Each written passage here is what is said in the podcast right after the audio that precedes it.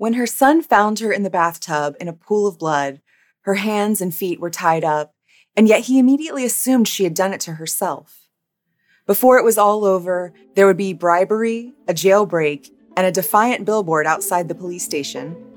This is the true crime story of Jill Halliburton Su and the mysteries surrounding her death.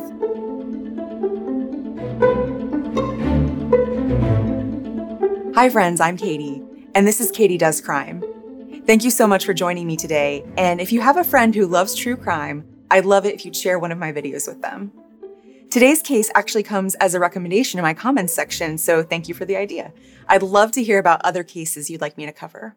On September 7th, 2014, 59 year old Jill Halliburton Su and her husband, Nan Yao Su, returned home to their gated community from two weeks' vacation in Malaysia.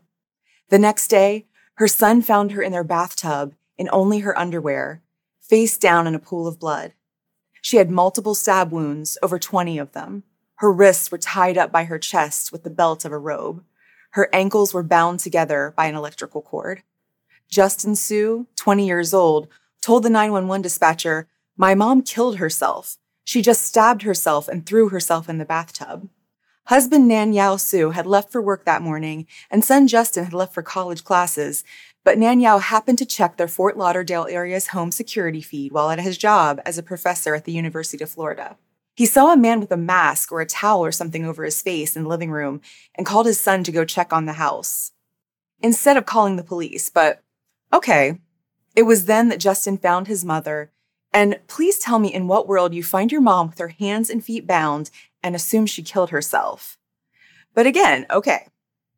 The police, of course, automatically assumed that the son had something to do with the murder, but a glass door to the backyard pool was found broken, and bedroom doors in the $2.1 million house looked like they'd been opened, as if from a burglary. Suspicion was lifted from the son when authorities found DNA on a belt and a knife in the house that belonged to someone else entirely. His name is Dayonte Moochie Resiles, born September 12, 1994. He's 28 years old today, but CBS News reports that he's been arrested six times for charges ranging from murder to grand theft, and the many burglary charges on his rap sheet date back to when he was 16 years old. His last known address was about 25 miles away from the Su home. His half brother said that they grew up on food stamps, and his mom's best job was at Walmart, so the two sold candy and washed cars on the street to make ends meet. Resiles said in court that he would never take a wife and mother that he'd already spent seven years in jail and became reflective during that time. He said that he doesn't possess the hate and rage it would take to stab someone 25 times. I would never take a wife from her husband. I would never take a mother from my child. They alleged 25 times Mrs. Su stabbed. That's beyond my comprehension. I don't possess the hate, rage inside my heart to commit such a heinous crime.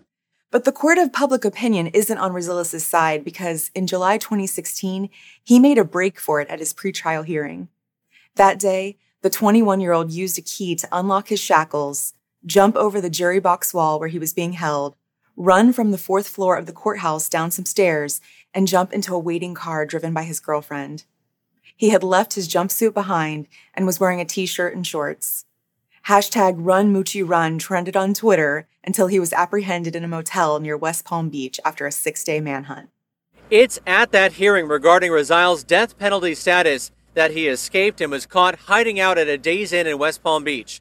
Surveillance video caught the man charged with first degree murder run out of an unlocked door at the Broward County Courthouse after he broke out of his handcuffs and shed his jail attire. He says he tried to escape, of course, because he wasn't guilty and needed time to gather evidence about his case. But the phone found in his motel room shows no sign of him attempting to do any such thing. He was actually busy watching adult videos. It turns out that a fellow inmate had helped hold their waist chain just right so that he could unlock the restraints with his key. Twin teenage cousins of his, planted inside the courtroom, coughed into a cell phone to let the getaway car know Resiles was on the move. He worked on the escape over three way phone calls that a pregnant teenager helped facilitate, and a cousin brought a wig and colored contacts for use as a disguise after the escape.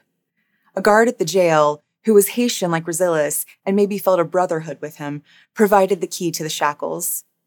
It's believed that someone called in a tip that led to his capture in exchange for the 50K reward. All seven accomplices involved in hatching the escape plan were arrested in 2016. But then, in 2017, authorities arrested nine more people in a racketeer influenced and corrupt organizations, better known as RICO, takedown called Operation Rico Suave. Dad joke. One of the officers at the jail where Resiles was being held reported to his supervisors that Resiles tried to bribe him into handing over a cell phone. Resiles promised that he would be a millionaire when he was released. So the FBI got involved, and the officer did give him that phone, but it was wiretapped so they could monitor his calls and texts. He said, I gotta get in touch with my witnesses so they know what to say when they testify. Good thinking. From about 1,200 calls and texts, police discovered that Resiles had convinced people to blame someone who had died for committing the Jill Su murder, blame someone who had died for planting Resiles' DNA at the Su home, and alter his Facebook timeline so it looked like he was out of town at the time of the killing. For those crimes, Resiles was facing another 37 new charges on top of the, you know, murder one. All of these could be used in conjunction at the trial to have an easier time getting a conviction, the local sheriff said. Now, Resiles said he's innocent and that the arrests were all part of a conspiracy to pay him back for his little jailbreak incident in 2016. He wrote a letter to the judge in this case asking him to not take it personal, but didn't have faith that it wouldn't be held against him. He'd basically made a mockery of the county sheriff's office, and he said they wanted to be petty about it by arresting his friends, his girlfriend, and her mom. In fact, Resiles' whole defense is that the powers that be are railroading him into taking the fall, and I'll admit it's a compelling story for a number of reasons. One, Jill Halliburton Su was from the famed Halliburton Oil Company family. Her great uncle founded the empire, which is now best known for fracking, back in 1919. When he died in 1957, it's reported that he was one of the 10 richest Americans. And Jill was well regarded in her own right, respected for the volunteer hours she spent recording audiobooks for the blind at the Insight for the Blind nonprofit in Fort Lauderdale. Jill Halliburton met her husband, Nanyao Su, while studying abroad in Japan, where he had grown up with his Taiwanese parents. She graduated from Michigan State, and he earned his PhD in entomology at the University of Hawaii. He became an internationally recognized expert on termites, and she was a folk artist and a homemaker who raised their daughter and son. The family had status. Two, Dayonte Resiles' younger half brother said he's not the type to murder someone, that he's never even fought someone. The first time Resiles tried to commit a burglary, he ran from the house when he thought someone was inside. It's quite the journey from running away in case someone might be inside to breaking in and stabbing a woman 25 times. Three, the Su family had installed the surveillance cameras in their home before their trip to Malaysia with a 30 day trial subscription. You know, the surveillance feed that Jill's husband checked from his work computer on the day of her murder. Well, it turns out that the trial just happened to end right around the time that Jill was killed. So the surveillance company deleted the footage of the intruder inside the home that day. Which, of course, they had every right to do, but wow, what a terribly inconvenient coincidence. Four, a lot of things don't look great for the Su's 20 year old son, Justin. He lied to police at first and said he was at school when his dad called and asked him to go check on the house. He later had to admit that he was sleeping in his car in the school parking garage. The knives that were used in the murder both belonged to the son, and one was given to him as a gift by Jill. And the knife that was found in the bathtub with Jill's lifeless body didn't have Dayonte Resiles' DNA on it. It only carried the DNA of Jill and her son. The police officer who arrived first after the 911 call said the son seemed nervous and distraught, although I don't put a lot of stock in how people should or should not act after the death of their mother. His shirt was covered in blood, but he said it was because he gave CPR to his mom when he found her. The problem was that his lower half was completely clean, which made the police captain suspicious that he may have tried to change clothes before they arrived. Five, when Jill's husband called the police to report her murder, after of course calling his son first, he sounded weirdly calm to some. And again, I'm not going to say that anyone should be expected to sound a certain way after just finding out that his wife is dead, but one article I read in a local newspaper put this piece of information right after a little tidbit about how Jill's will left her entire estate to her husband, insinuating that he had a lot to gain from her death. But every indication is that their marriage was a happy one and that Nanyao Su had a sizable estate of his own. However, the son had an alibi that police believed and let him go after 13 hours of questioning. When Resiles's DNA was found on the knife just outside the front door and the belt just inside, the son was off the hook completely. In four other criminal cases, authorities found Resiles's DNA inside homes he was burglarizing, so this wasn't a new thing for him. And he can't explain how his DNA would have gotten inside the home. Investigators also say that his cell phone was pinging towers in the right area, that gated community, on the day of the murder.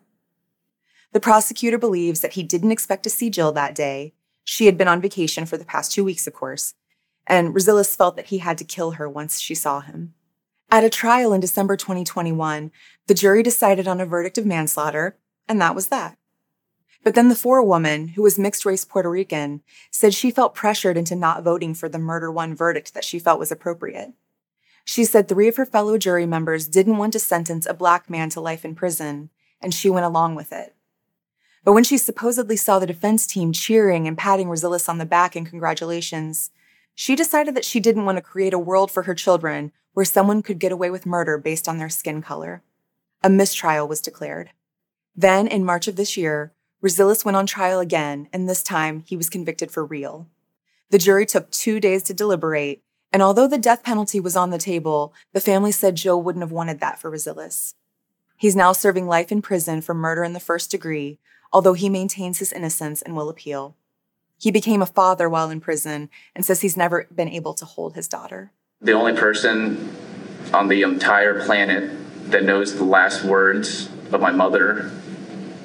That psychopath right there. Su's son Justin did not hold back addressing Resiles. He's the one who found his mother after she was killed. He described her as everyone did, a kind, generous woman who lived her life to help others, saying she would have even helped Resiles had he asked. She would drop everything she was doing and just made a whole plan to try to figure out what's wrong with you, how to help you.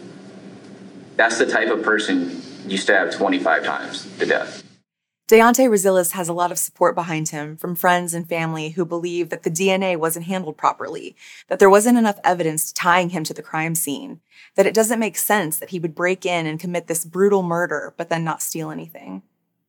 Outside of the county sheriff's office, a hashtag Justice for Moochie billboard went up that showed photos of both Jill and Dayonte and asked, Who murdered Jill Halliburton? Who framed Dayonte Resiles? It calls them both victims. And whether or not you think that Resiles is actually guilty, it's really smart for them to frame it this way, where not only is someone potentially being blamed for a murder he didn't commit, but a woman's killer is still out there. Now, a couple of things don't sit right with me in this case, like the 911 call from the son where he immediately claimed that his mom had killed and thrown herself into the bathtub. It seems so strange to me that this was his first assumption. But I did read that Justin changed his thinking during the 911 call, realizing that his mother probably didn't kill herself if her hands were tied up. He said he didn't realize at first that things in the house had clearly been rummaged through, but it became clear to him as he described the scene to the dispatcher. And it does make sense to me that he would have been traumatized by finding his mom's body and wouldn't have been thinking clearly. The other thing that really interests me is that Jill's husband just happened to be checking the house's surveillance system at the moment the killer happened to be inside the house, you know? Did he just check the footage all the time just for fun? And if he cared so much about the feed in that case, then why did he let the free trial with the security company lapse? On the other hand, he and Jill had just come back from two weeks of vacation, so it makes sense that renewing the subscription could have slipped his mind.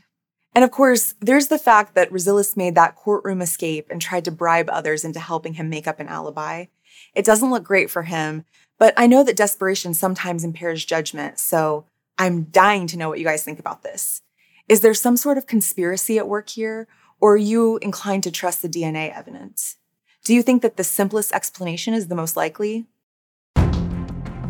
Thank you for tuning into my podcast episode. I'm just a true crime fan like you are, and I really appreciate you taking a chance on me. Please subscribe and tell a friend if you like spending this time together. You can also find me on YouTube in the flesh by searching Katie Does Crime.